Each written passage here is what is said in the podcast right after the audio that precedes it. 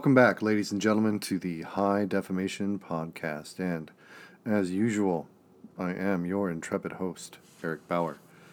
Back again with another episode for your listening pleasure. I don't know. Is it going to be enjoyable? Will you dig it? Can you dig it? These are the questions, the burning questions that come to mind anytime I sit down to record one of these beasts of audio torture. It's probably not all that bad. Anyway, I am back approximately four weeks after the last episode aired, uh, which is pretty good for me considering the last interim was five months. Um, I'm going to try, as I've stated already, to not be so perpetually late with every installment of the podcast. Um, this one I have been working on a bit, um, but I'm kind of going for a little bit of a different uh, angle uh, on this episode, a little bit of an experiment. Uh, previously, as I've admitted uh, to uh, to you fine folks, uh, I do some scripting for what I have to say.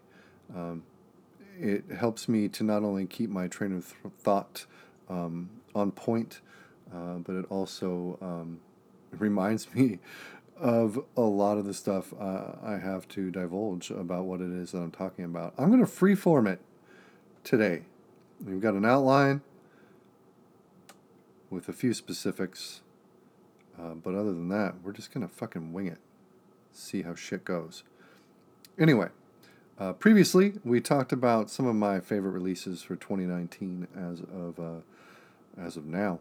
Um, still stands, and I hope those of you that listened were able to find something out of that bunch of records that stuck with you or clicked with you or made your day or fucking got you stoked.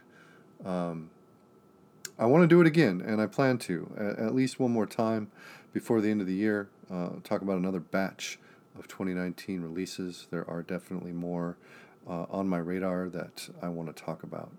Um, anyway, that's all I have to say about that. Um, we're going to go ahead and jump into the usual segue of the shit that I have been spinning. Now, first up, this is one that I have been addicted to for uh, for a while. Uh, I've been going back to it, going back to it. Uh, I picked up the LP, um, so it's been on the table a lot. Um, and I'm talking about the album Noise Addiction by Pure Hell. Um, Pure Hell was a band, or is a band, from the Philly area. Philadelphia. Philly. Can you say Philly if you're not actually from Philadelphia? Is that okay, or is it faux pas? I've always wondered. Um, anyway, the album Noise Addiction originally came out in 1978, uh, but was not released until 2006 by Welfare Records. Um, the version I got is a 2016 re release uh, from Beat Generation and La Felguera Editores. I think that pronunciation is correct. Agente Provocador. This album fucking smokes, let me tell you. It is early punk, uh, reminiscent of MC5, Dead Boys, The Damned, Stooges, the usual suspects, um, and it fucking rages. Um, you know, I, I, it's it's an album that has so much energy. It, it's hard to keep up with, to be totally honest. Um, but it, it's a fucking fantastic listen. Uh, there's a couple EPs as well that I have yet to pick up. Um, one of them was unearthed by none other than Henry Rollins, if I'm not mistaken. Um, and it's good shit. I've heard it, um, but not yet picked up because there's a lot of shit on my list. Um, anyway, fucking check it out. Pure hell, noise addiction, fucking rules. Um, the sec, mm, wow, the second album we're gonna talk about in brief detail, not really in detail, just in brief. Um, Ostrogoths, Full Moon's Eyes, is an EP released in 1983 on Mausoleum Records. Uh, they're from Belgium, and they fucking rule. If you're familiar at all with the uh, French heavy metal scene from the uh, 80s. I'm talking about shit like uh, Vulcain or um, shit, uh, Sortilege. Um, I can't think of any uh, any others to, to to save my life right now. Fuck. See, I'm on the fucking spot, and I brain fart. Uh, Voodoo Child, I think, is another band uh, from that scene. Um, there are several others. Uh, ADX, fucking. Um, wow, I'm really struggling here. ADX is a good one though. Uh, definitely peep that shit. Um, anyway, Ostrogoth. That's what we're talking about here. They're from Belgium. Uh, put out the EP in 1983. They have several full lengths that followed it, um, but none of them as strong as the EP. Um, it uh, to describe its sound, if you're familiar with any of those French bands I listed, um, or the darker side of new wave of British heavy metal bands, um, it's just fucking good shit. Uh, the follow up LP was in 84, and then there was an album released in 85, and uh, they released another album in 2015. I have not heard the 2015 one. I have heard the other two. Like I said, they're pretty, they're, they're decent. They're not bad, but the EP just fucking demolishes um, both of them. And the last one I'm going to talk about uh, is Decapitators. We will destroy, you will obey. And this album was released originally in 1999 by the um, long standing but no longer operational blackmetal.com. Um, back in the day, that was the place to go if you wanted some fucking obscure shit black metal, death metal, traditional heavy metal. Um, had a, a, website that looked like it was built with GeoCities, uh, a phone number that you could call and place an order over the phone, kind of like Relapse back in the day. Um, Relapse actually reissued this album in 2010. Uh, they are a San Jose thrash band, and uh, I guess most notably, uh, they feature Matt Harvey uh, from Exhumed and Gruesome and Expulsion and a bunch of other bands. Um, and they're basically playing German thrash, uh, a la Sodom Kreator. Um, just fucking savage, savage goodness. Um, the riffs are awesome. Uh, the energy is just uh, always there. It's a fantastic listen. Can't hype that release enough. Um, it's not super easy to find these days. Vinyl, pretty expensive. CD, also kind of shockingly expensive. Um, I've had my copy for uh, a grip, so uh, I couldn't even remember to tell you how much it cost. That's not the point. The point is the music fucking rules. Anyway, that said, uh, I also want to put in a plug for uh, supporting your local fucking shops. You want to go out and snag any of these things that I'm going to talk about today, whether it's the three that we just covered in brief or what we're going to go through uh, coming up, hit up your local shops, please. Uh, you can get all these on Discogs, and in some cases, uh, if you really want them, and you really want them bad, and you really want them now, that's probably going to be your best bet. I'm, uh, I'm just as guilty of going the Discogs route as anybody else. eBay too. Um, but fuck, isn't the hunt, the physical in-person hunt, half the fun of buying fucking records? I don't know. It is for me. Anyhow, we're gonna go ahead and talk about some cool shit. You probably hear my papers rustling, my uh, brief sketches and terrible notes. Uh, today's episode brought to you by Regional Goodness. This is the shit that I came up on as a child, uh, the stuff that got me hyped on music, the stuff that got me into the headspace that I'm at now. Um, kind of starts the beginning of my interest in music that isn't FM friendly. Um, anyway, let's get into it morning.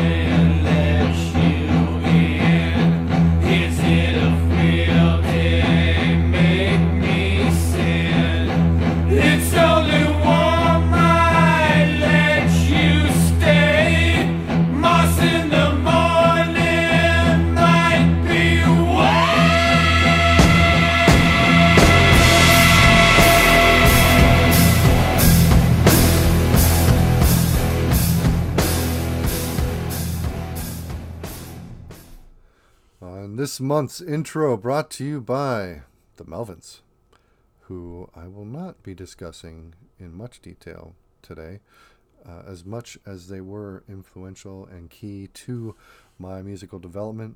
Um, I suppose I wanted to kind of start with the obvious here. I guess you could make an argument that the Melvins are obvious, uh, and go to the not so obvious. Coming up where I'm from, uh, grunge music was impossible to avoid. And I would be lying if I were to say that in the late 80s and real early 90s, that is not what got me initially interested in music. Um, I had, of course, heard music, classic rock music, radio friendly FM hits. Um, I actually grew up in a house that was about five blocks away from uh, it was either the DeGarmos or the Rockenfields, uh, Queensryche, and um, I remember them jamming out in their garage. Uh, we would ride our bikes through the neighborhood and post up on the corner and listen to what I'm assuming are uh, jam sessions, including shit off of the first EP uh, and the warning. Um, this would have been pre Rage for Order, and um, that's an album I don't really recall very well. Um, but I digress. Uh, that's a story for another time, another place. Um, that did, however, get me kind of stoked.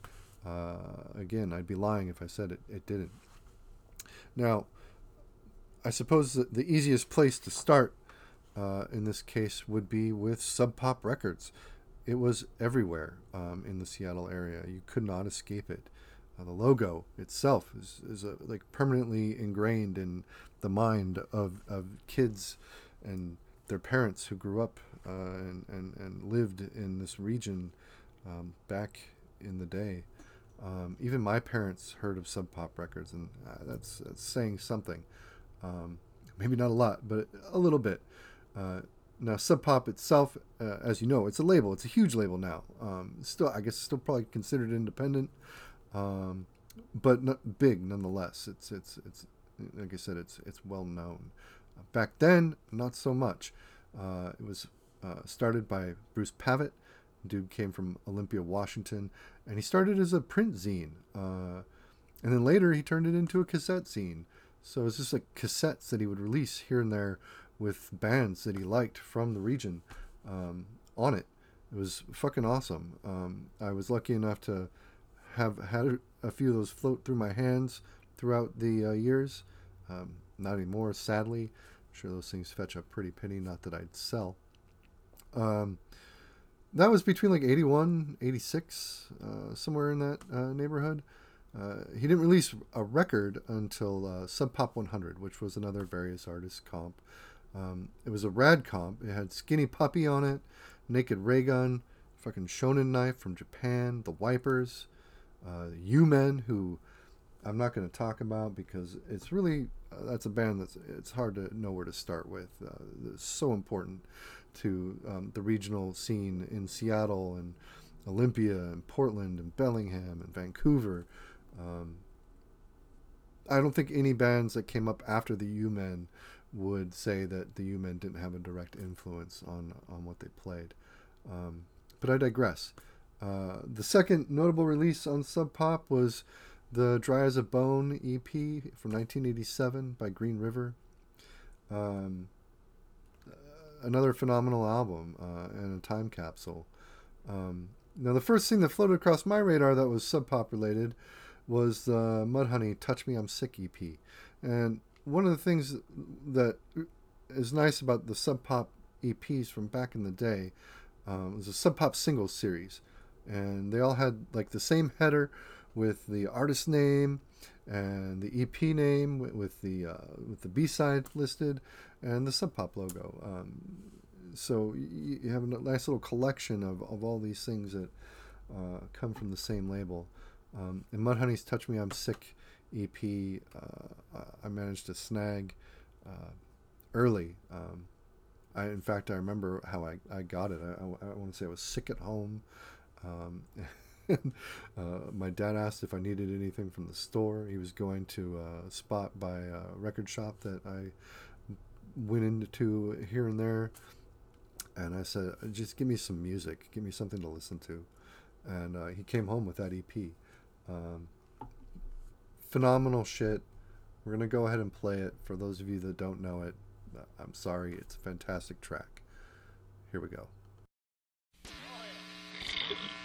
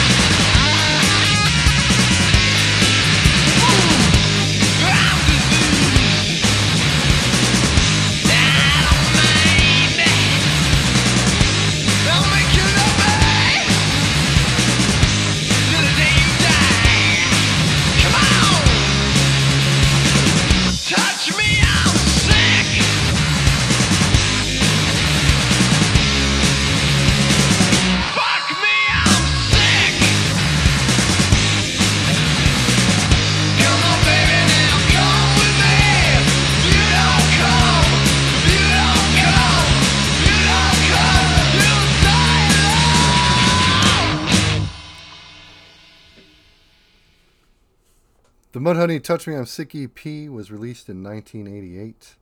Um, and for those of you who have been living under a rock for however long, since 1988, uh, Mudhoney consisted of post Green River Mark Arm and Steve Turner.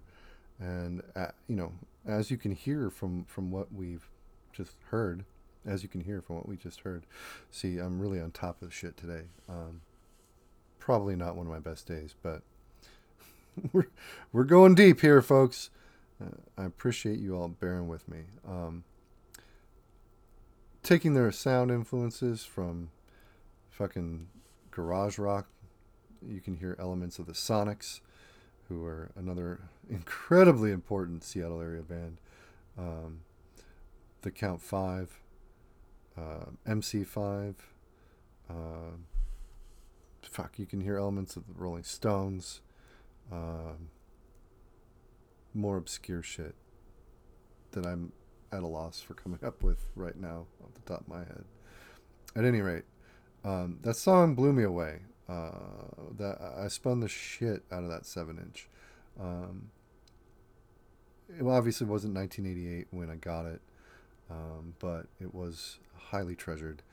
Um, and I don't want to say that's where my musical obsession began um, because I was interested in music before then, but I, I felt like th- it was a good starting point for what we're fucking talking about today. Now, the next release the Sub Pop single series that I want to talk about is Tad.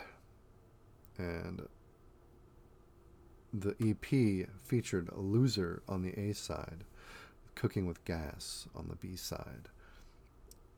If you're not familiar with Tad, uh, Tad is takes its name from the Tad Doyle. of course, Tad Doyle. Don't you know? Uh, and he's a bit of a Seattle legend at this point, currently doing Brothers of the Sonic Cloth, He also did a side project called Hog Molly back way back when. Um, among many other projects, uh, he's never been credited, but he has been seen performing with master musicians of Bukkake. Um, and if you're in the Seattle area, and if you've ever had a chance to see the master musicians of Bukkake play, total insanity. Um, anyway, the EP came out in 1990. Uh, it was a follow up to the God's Balls LP and the precursor to Eight Way Santa, which came out in 1991. Um, and probably is what most people would say they consider Tad's best album. Now, for me, it's Inhaler. Uh, however, Inhaler was not the first Tad I ever heard. The first Tad I ever heard is a CP right here. So we're going to listen to Cooking with Gas. Well.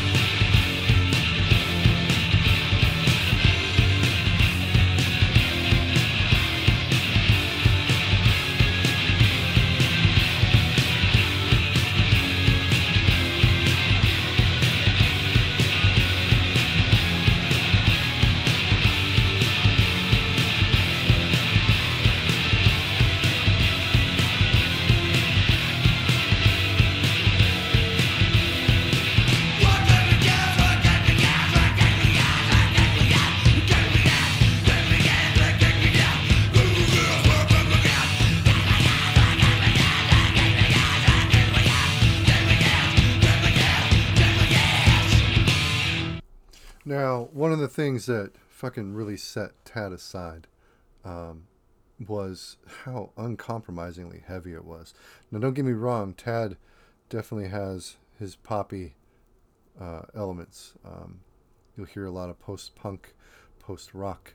Um, you'll hear a lot of psych uh, elements in a lot of the tracks uh, on his albums. Uh, however, there was always this underlying heavy bottom end and just guttural brutality, but not in, in the guttural sense of like fucking suffocation or, uh, you know, whatever death metal flavor of the week is popular right now. Um, at any rate, he stood apart from the pack.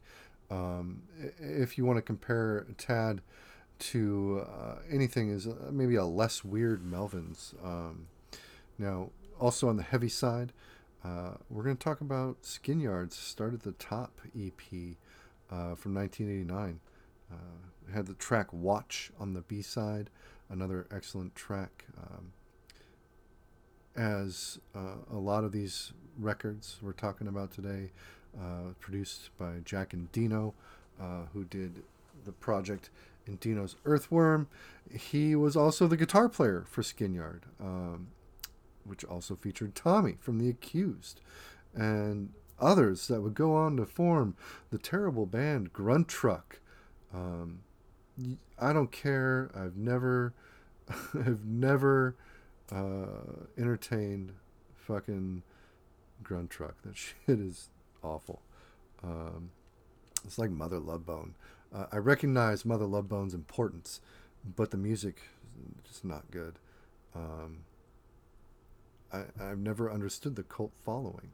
Um, Grunt Truck never really got such a cult following, but they were signed to RC Records, uh, of all labels uh, and had several videos on MTV and one of the worst album covers I think I've ever seen. Um, that ran aside, Skin Yard was excellent.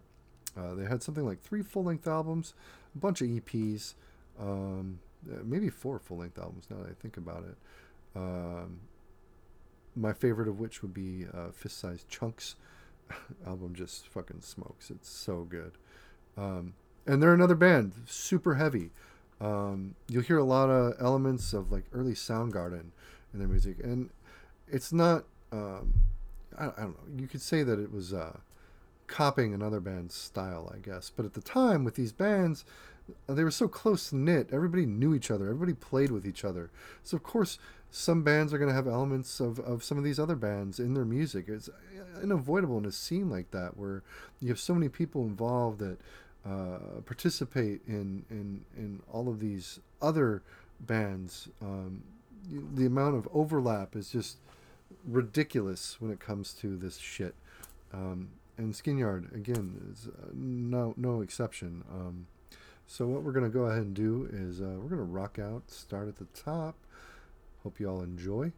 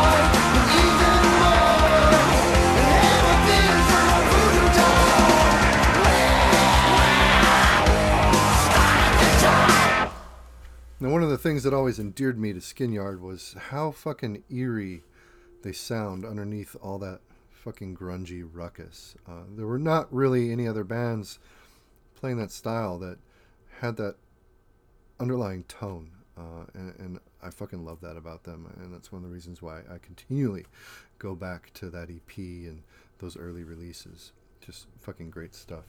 Um, now, as far as Sub Pop's concerned, the last thing I'm going to talk about is the Derelicts with their Misery Maker uh, EP. Uh, had the track Wash on B side. Wash, for my money, was the better of the two tracks. The Misery Maker is fantastic. Um, it was released in 1990, and uh, it fucking rages. Uh, as far as the Derelicts are concerned, Seattle Garage Punk. Um, members were also involved with Zip Gun and other lesser known bands. As far as sound wise, if you're familiar with like the Dwarves, that'd be a fucking pretty good reference point. Um, and their sound highly influential, uh, at least for the area. Uh, you would be remiss to to deny that there are elements that motivated uh, bands like Sicko and the Fumes uh, from Spokane and Zeke, also from Seattle, who we're gonna fucking talk about a little bit right up next. Um, Derelicts actually uh, are still relevant. They still they just put out a new album this year, um, and that's probably going to come up before the end of the year in, in one of those uh, 2019 discussions. Um, but I, I digress. Uh, we're going to go ahead and fucking rock the hell out to Wash.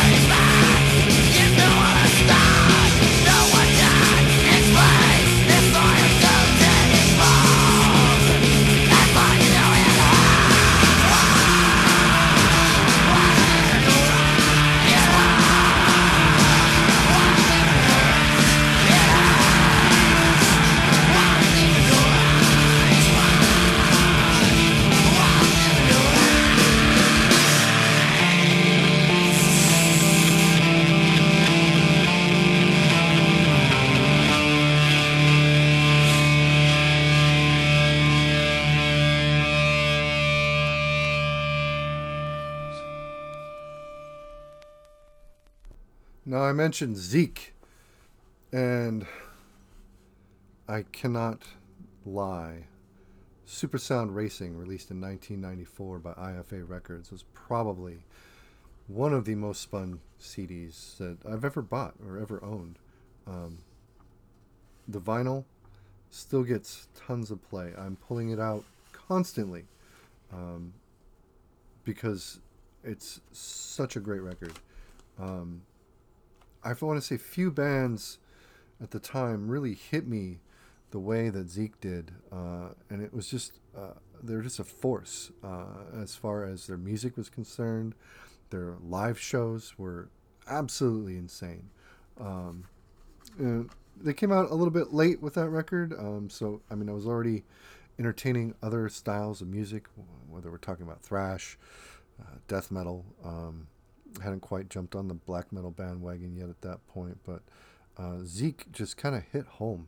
Um, just the raw brand of raucous fun was uh, so needed at the time, um, especially when the the scene uh, in Seattle, uh, the east side of Seattle, whether we're talking like the Redmond, Bellevue, Kirkland area, um, and this being a regional thing, uh, if you're not familiar with the Seattle area, I don't expect you at all to be familiar with those outlying areas, but they had scenes themselves. Um, and at the time, it was just overwhelmed with like, um, fucking, you know, for lack of a better word, it's, it's, totally taken on a new meaning at this point. Uh, emo, uh, in its infancy, um, huge pop punk um, was another big one. Just candy coated drivel um, at a lot of the all ages shows that we'd go to. Um, so it was it was not so common at the time that you would just get uh, such an assaultive rock band uh, on stage. And Zeke definitely fit that bill. Um, formed by Danny, uh, not Danny, Danny. Who's Danny? Uh, Donnie Paycheck, uh, Blind Marky, Felchtone, Dizzy Lee Roth. Listen, those names are just fucking rock and roll, man. Um, and also currently uh, Kurt Colfelt, who I've talked about before on the YouTube channel. Uh, Ex Agent Steel formed Holy Terror. Uh, yeah, he plays with Zeke. Um, and it's hard to just narrow down Super Sound Racing to one or two tracks that I want to fucking blast for you because the whole album, start to finish, is just such a fucking face melter. Uh, but we're to go ahead and hit you with this one. You know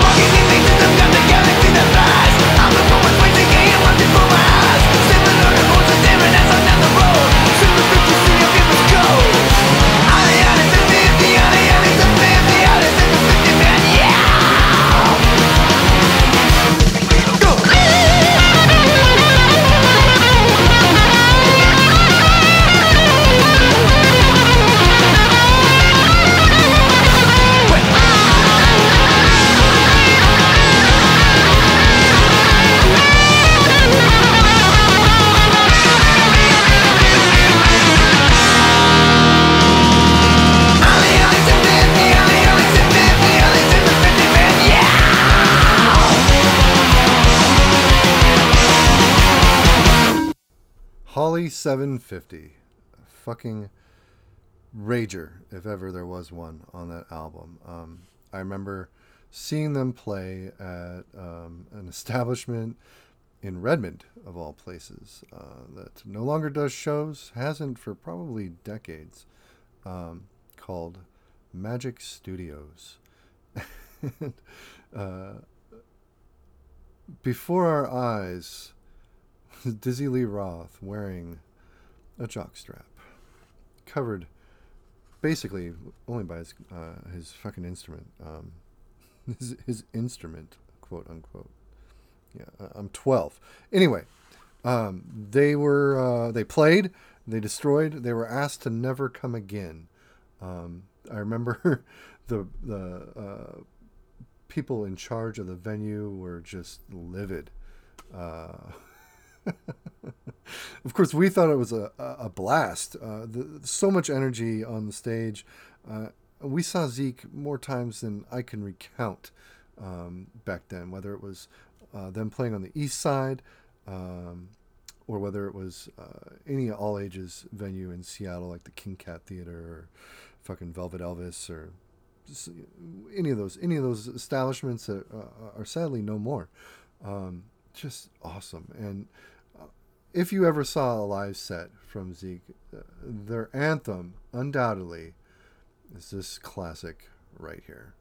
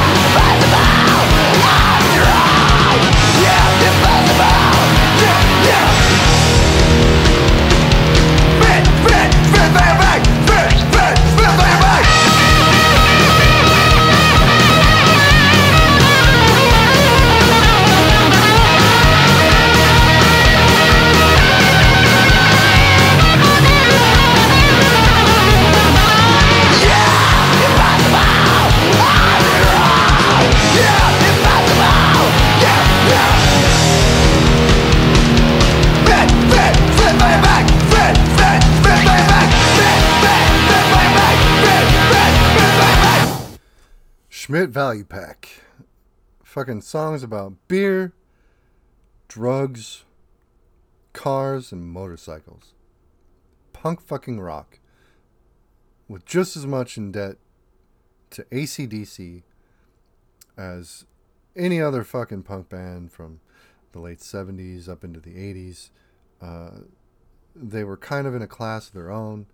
Um, you could say that because of Zeke, we got the Supersuckers, uh, and fucking you know a plethora of other bands. Uh, to underplay their importance would be fucking stupid. Um, so yeah, we're gonna move on. Um, the next album I'm gonna talk about just brief. Uh, the Accused, Martha Splatterhead's Maddest Stories Ever Told, 1988 Combat Records. Uh, for my money, this is the best of the early Accused albums. Uh, I like it more than fucking uh, Martha Splatterhead, uh, and I like it more than More Fun Than an Open Casket Funeral. Uh, I think it's just a better album. I'm partially kind of uh, biased because there is uh, an outstanding track on there that is what we're going to play shortly. Um,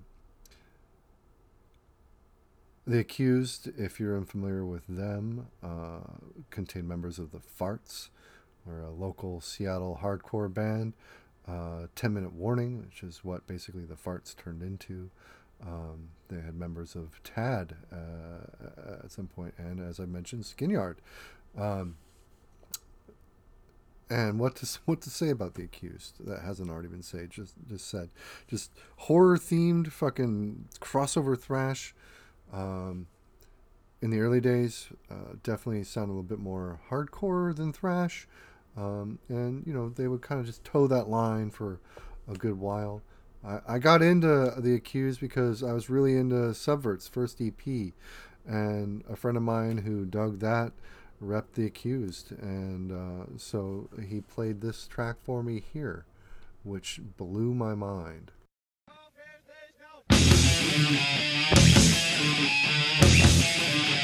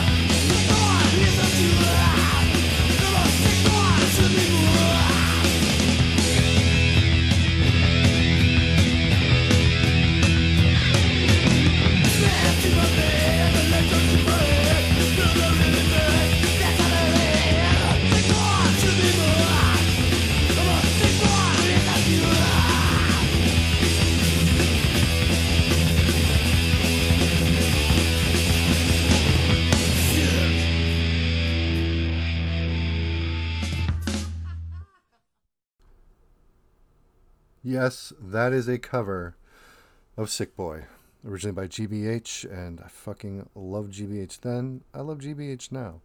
Um, not everything, but Sick Boy is not a bad place to start, and definitely won me over.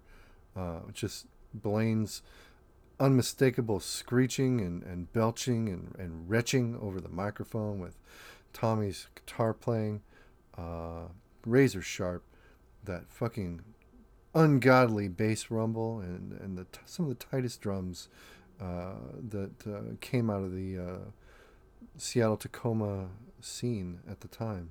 Just phenomenal. Can't rep that shit enough. Because of the accused, I got into shit like Beyond Possession and Raw Power, um, which you know I probably wouldn't have otherwise. So, thanks, uh, thanks to them. Now, up next, talking about the album "Crime Pays When Pigs Die."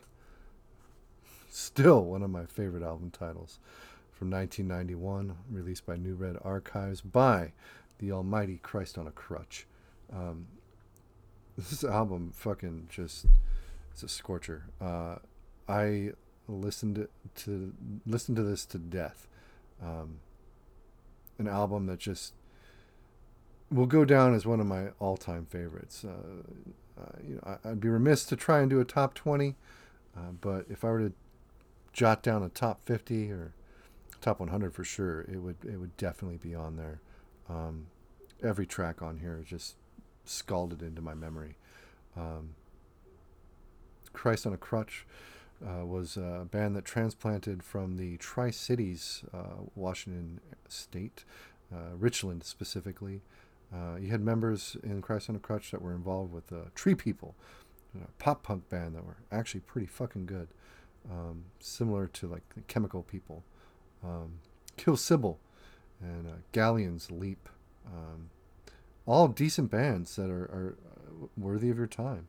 Uh, Christ on a Crutch, though, definitely that assaultive, more abrasive edge is what stuck with me. And let's fucking rock the fuck out.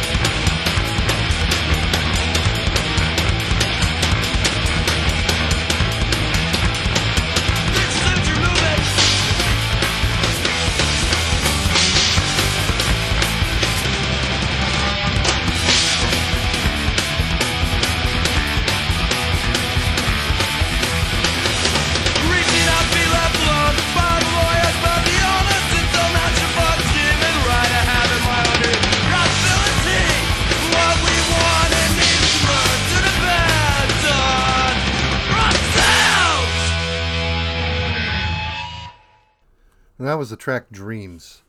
Um, one of the things about Christ on a Crutch that really appealed to me was how it straddled the line between crust and hardcore.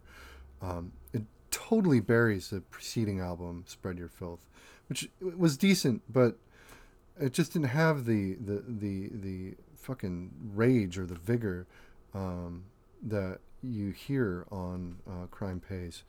Um, still worth picking up, still worth listening to for sure. Um, but Crime Pays is their shining moment, um, without a doubt. The next band we're going to go ahead and discuss North American Bison. Now we're getting really regional, folks, because I've rarely talked to anybody outside uh, of of this area that is familiar with North American Bison or, or even really remembers the band. Um, they didn't have a lot of output. Um, the EP in question here you're making me look like an asshole. Released in 1993 by Leftover Records. Uh, North American Bison started jamming around 1991. And they were a legendary live band as far as local Seattle bands go. Uh, if North American Bison were playing, it was a show you wanted to be at because they had so much energy, um, just amazing performers, tight as hell. There were not very many bands rocking out with the precision that North American Bison did. Not to mention precision, but energy um, and exuberance, man. Those guys loved to play. They lived to play shows. Um, and they were one of those bands that, you know, like I said, uh, if they were playing, you wanted to go. If you were in a band, you wanted to be on that bill. Uh, it's just awesome shit. As far as as the members themselves, uh, I, I, believe one or two of them came from the Jesters of Chaos, which uh, are another super regional band that few people have probably heard of outside of the Seattle area. Um, however, North American Bison sounded nothing like the Jesters of Chaos. Uh, what we're going to go ahead and listen to right now is the amazing, the phenomenal, the one of a kind Broken Thank you.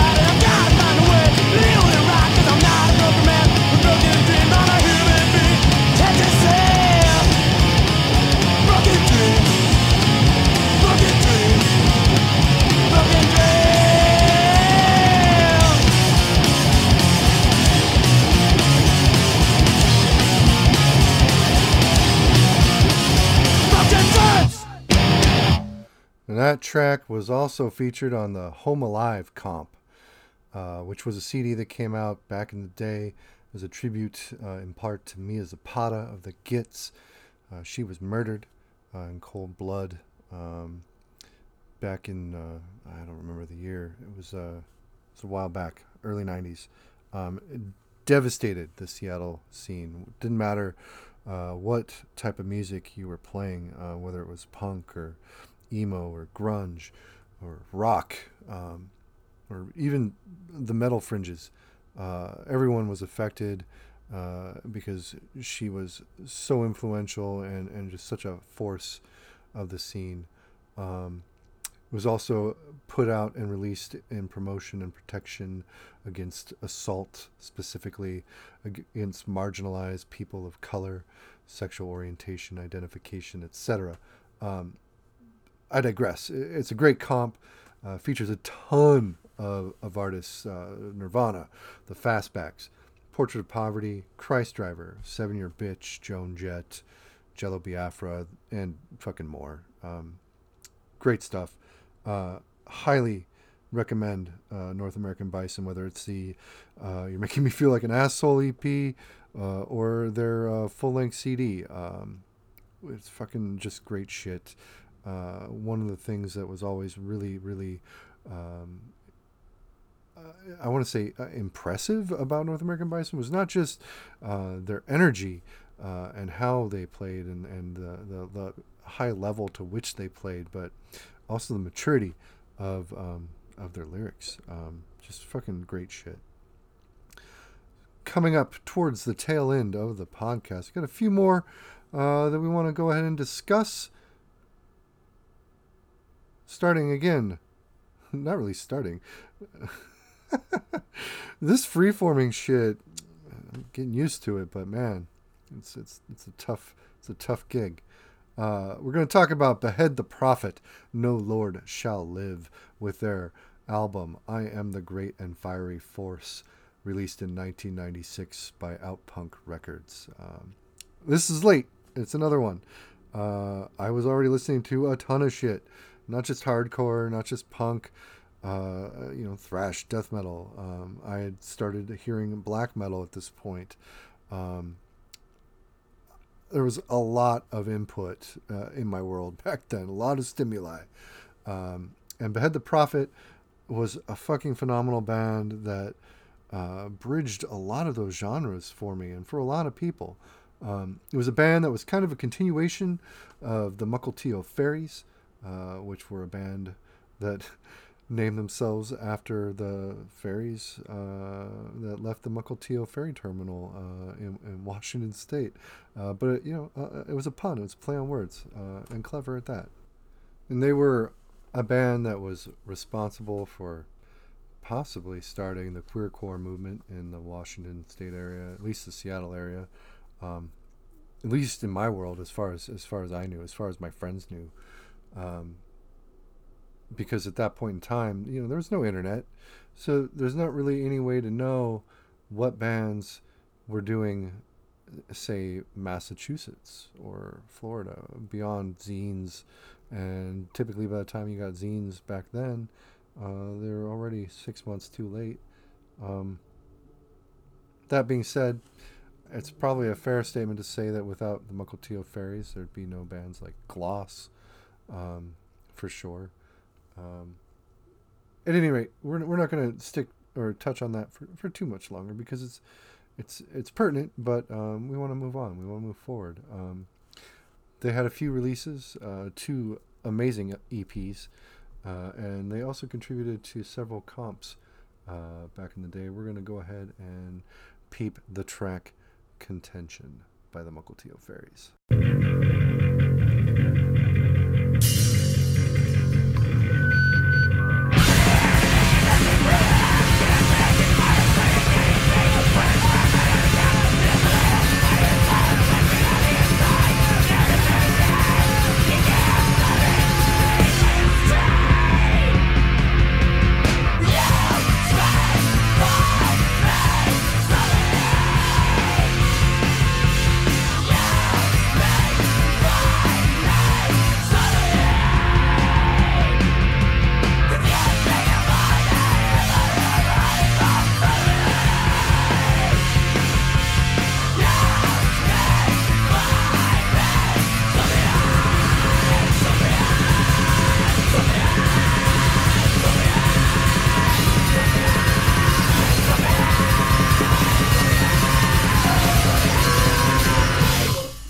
Song just fucking kills. Uh, was featured on the Pacific Northwest comp We Are All Guilty, which had tracks by North American Bison, who we just heard, uh, among many others. Uh, Deprived, I think, were on there. Positive Greed, Whipped, a lot of no- local bands, a lot of local love uh, on that record, and uh, yeah, that track just slays. Um, at any rate, uh, once the Mukilteo fairies called it a day, they became Behead the Prophet, No Lord Shall Live. And yes, that is taken from a deicide song. Um, as far as members uh, of both bands, uh, you had people involved in bands like Pinhead Gunpowder, uh, Lords of Lightspeed, which was pre Wolves in the Throne Room, um, Botch, Sumac, and one of my favorites, Tight Bros from way back when. Put out two excellent albums. Um, great band, amazing energy, and just good people. Um, they're one of those bands that treated their fans like family. Uh, now, I, I lived in what is now considered a pretty infamous punk house in the Seattle area back in the day. Um, I was a bit introverted, uh, unlike several of the other folks that I live with. I went to the shows, um, but I was kind of mellow. Uh, I didn't really go out of my way uh, at the time to, to try and get to know everybody in the scene. Um, it was just kind of an overwhelming task. I was happy uh, in, in, my envelope of people. However, uh, my roommates uh, were tight with a lot of these bands. Um, so, you know, to say that back in the day I was on a first name basis with Josh Plague or Quiddy from Mukilteo Fairies and Behead the Prophet uh, wouldn't be a lie. Um, don't know what they're up to now. Uh, I, I want to say that uh, Josh is involved in some punk band out of LA. Uh, Quiddy, don't know what he's up to these days, or any of the rest of them for that matter. Uh, doesn't matter. We're going to go ahead and we're going to play a Behead the Prophet song off of I Am the Great and Fiery Force. Satan is ever ready to seduce us with sensual delights.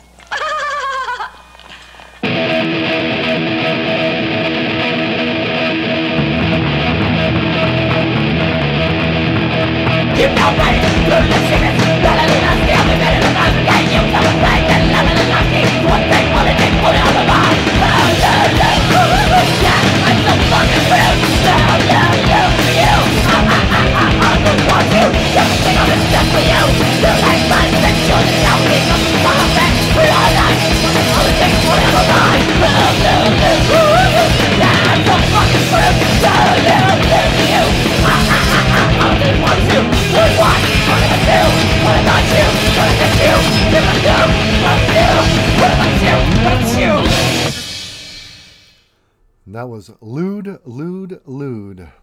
song that just rules.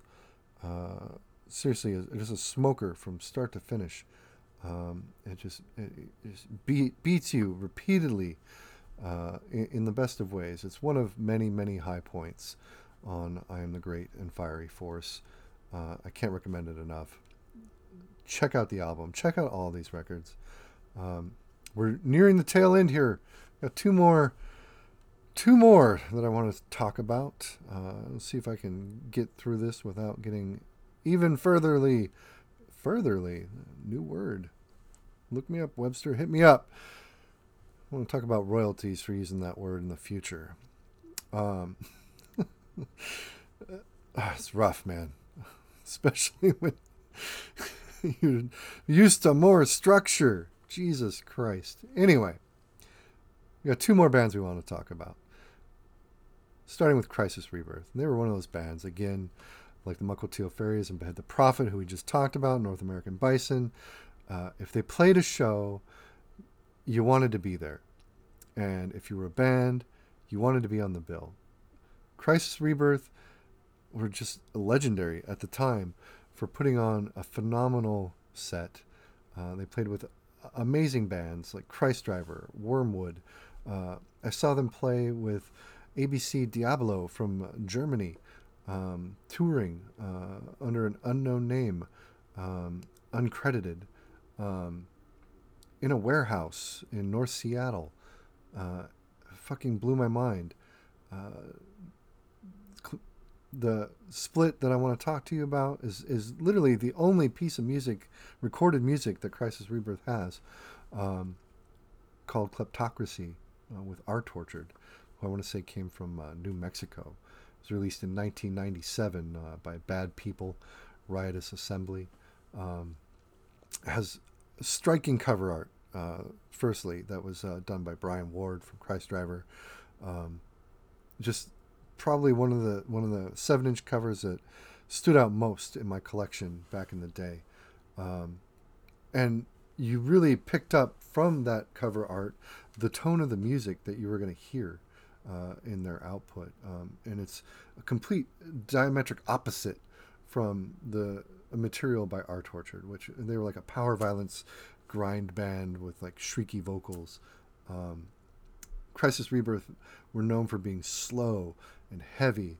Um, they're like a fucking crusty version of Obituary almost in, in, in their vocals and, and their guitar tone. Um, would have been awesome to see them just break into like a Celtic Frost cover uh, to just nail home that fucking Obituary influence. Um, at any rate, let's go ahead and check out Kleptocracy.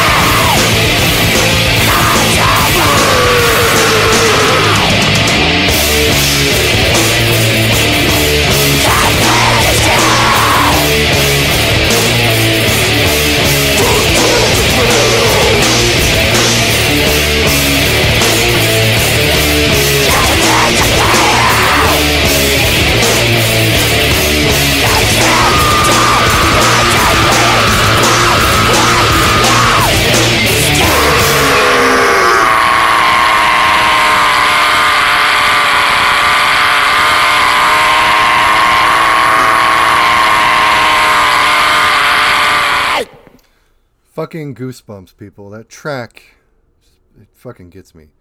Uh, every time I hear it, I just am blown away by the, just the savagery, the inhumanity. Uh, it's just overwhelming. It's so good. Um, not many bands like that uh, at the time, uh, at least not from this era. You had to go to like SoCal, Dystopia, fucking Glycine Max, um, El Dopa, that type of shit. Um, at any rate, uh, the last band that I want to talk to you about, it's not a Seattle band, it was a Portland band, PDX represent. Um, but they were commonly seen in Seattle. Uh, they played a lot in the Pacific Northwest. Uh, they were around for a fucking long time. They have a lot of releases, um, almost a daunting amount of releases uh, to their discography. Uh, I'm talking about Dead Moon. Um, now, the, the EP that I picked up um, at the time, the one that stuck with me the most, now it's not necessarily my favorite material that they've released. Um, in a in a, like I said, a very lengthy discography. Um, but it, it's probably the one that I remember the most and go back to the most.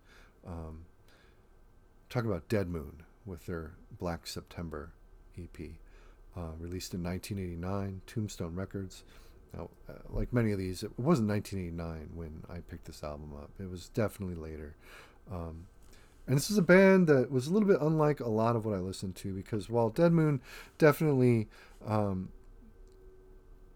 had callbacks to the punk scene at the time, um, they were more rooted in, in like the traditional garage rock um, started by like the Sonics um, in the 60s, uh, but with some aspects of, of fucking country music and folk music. Um, stuff like uh, you'd hear uh, callbacks to Roky Erickson shit, 13th floor elevators type stuff. Um, Captain Beefheart uh, influences uh, abound, but uh, ultimately it was just a raw, rocking, very soulful band. Um, you know, if you were to talk to anybody involved in the group, they'd probably say that they were just as inspired by classic R&B, um, from, you know, from way back when. Um, just a great band, and their live performances were were awesome. You'd see people from all sorts at one of their shows. You'd see punks, you'd see fucking the the rock and rollers. You'd see uh, people involved in like the rockabilly scene, uh, psychobilly. You'd see uh, just regular people. You'd see fucking hippies in dead shirts. Um, it was an interesting melting pot of people brought together by this band who, if you look at them, were not necessarily that great. Um, just, it was really the heart that they put into their music uh, that, that made it what it is. It's, it's raw, it's often poorly recorded. Um, you know, the vocals are not necessarily. Uh, uh, at the level of, say, like a crooner, uh, Fred Cole, guitar player, singer, uh, songwriter. Um, you know, like he was definitely the, the driving voice. And his voice faltered a lot. Uh, but that was one of the uh, things that I think endeared a lot of people to the music. Um, the band itself was consisted of Fred Cole and his wife Toody. Um, Fred unfortunately passed away back in November of 2017 due to liver disease. Um, and then on drums, there was Andrew Loomis, and he as well passed away back in uh, 2016. Um, you know, and, and, those were real losses to the Seattle scene, like like not in the same regard as Mia Zapata, um, in different scenario, um, but they were such uh, figureheads in the Pacific Northwest scene uh, that the weight of, of, of their passing hit a lot of people um, in the Pacific Northwest. Uh, and it's it's a bummer, man. Um, it's one of the few times where uh, a musician has has passed that like I've I've actually you know gotten the feels, uh, if that's what the young kids are saying these days. Um, just a great band, and I, I think, a great note to end this episode on. This is their track, Black September.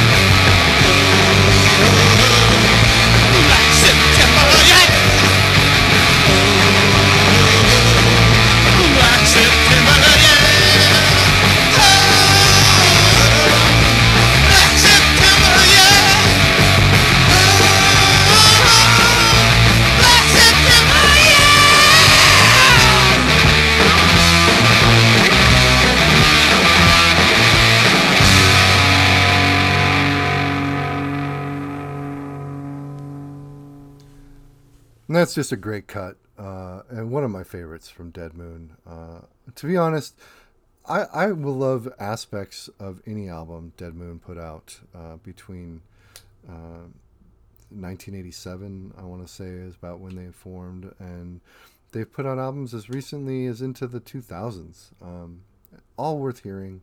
Uh, like I said, it's a it's a daunting discography for sure. Um, this is a great place to start.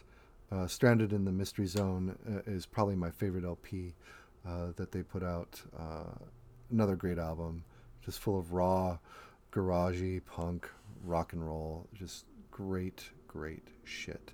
Um, and that's it. That's the last. That's the last one. I promise. I've got no more to talk about. Uh, there's plenty more I could talk about. You know, the Melvins uh, would be one uh, of many uh, that I kind of regret not taking the time to discuss. Karp, who became uh, big business. Godhead Silo, Engine Kid. Um, Engine Kid is where fucking Greg Anderson from Southern Lord got his start in music in the Seattle area. Um, and Stephen O'Malley uh, eventually. Fucking, there are a lot of great bands if you go back through the annals of the Seattle music scene. The Jesters of Chaos are another good one. Um, Positive Greed, Two Minutes Hate, um, 1007, Murder City Devils. It's just, it's an endless list. Uh, and if you want to go to the whole Pacific Northwest, expand out to Portland, it gets even bigger. Um, I tried to keep it as local as possible, but I really wanted to talk about Dead Moon. Um, I also really wanted to talk about the Mono Men uh, from Bellingham, and I didn't get an opportunity to touch on them. Uh, maybe I will in a future episode. They're fucking great. Founders of Estrus Records. Um, another great band, like the U Men. Um, just kind of stand on their own uh, stalwarts. Uh, there's not much more I can add. Um, if you've made it this far, this is probably my longest episode to date. We're approaching one hour and 30 minutes. Um, thank you for listening. Seriously, uh, it means a lot. Just the feedback, seeing the views and the downloads. Um, it, you know, it's the reason why I'm doing this podcast. Um, I mean, added to the fact that I, I, just love doing it. I love the outlet. Um, as far as other uh, tidbits, I'm going to be starting a YouTube channel in tandem with the uh, podcast. I uh, don't know quite when that's going to go into the works, but um, I have plans for it. Um, just so I can kind of give a visual um, partner to to what I'm talking about here on the episodes. Um, and I won't be just showing stuff strictly related to the episodes that I do, um, since this is like a once a month thing. Um, but you know, you'll see stuff that that pops up here, uh, there as well, uh, when it happens. Uh, and that's the start of an MC5 song. Uh, anyway, again, thank you for the listens and all the feedback. Find me on Facebook uh, join the group, uh, converse with me there. Uh, I'm all about just that back and forth, that dialogue. Like I said, it's the reason I keep doing this. that said, take care of yourselves, and until next time, it's been real.